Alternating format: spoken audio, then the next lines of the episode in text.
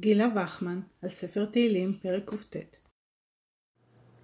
אלישע בן אבויה, החכם בן דורו של רבי עקיבא, הוא ככל הנראה הכופר המפורסם ביותר מתקופת המשנה והתלמוד.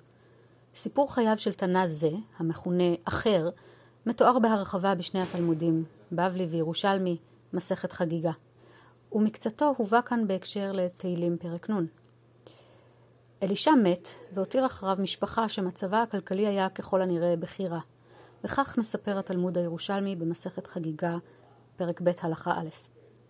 לאחר ימים הלכו בנותיו של אלישע ליטול צדקה מרבי. גזר רבי ואמר, אל יהי לו מושך חסד ואל יהי חונן ליתומיו. אמרו לו, רבי, אל תביט במעשיו, הבט בתורתו. באותה השעה בחר רבי וגזר עליהן שיתפרנסו. אמר, מה עם זה שיגע בתורה שלא לשם שמיים? ראו מה העמיד. מי שהוא יגע בתורה לשמה, על אחת כמה וכמה. אפשר רק לשער איזה בידוד חברתי נגזר על בנותיו של אלישע, וכמה כוחות נפש היו דרושים להם כדי לגשת לרבי יהודה הנשיא ולבקש את עזרתו.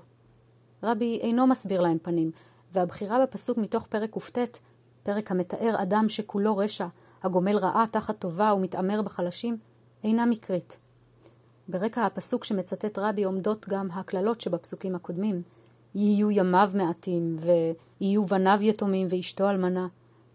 ברוב המקורות נדרשים פסוקי הפרק על עשו הרשע וצאצאיו, עמלק, אדום, רומא.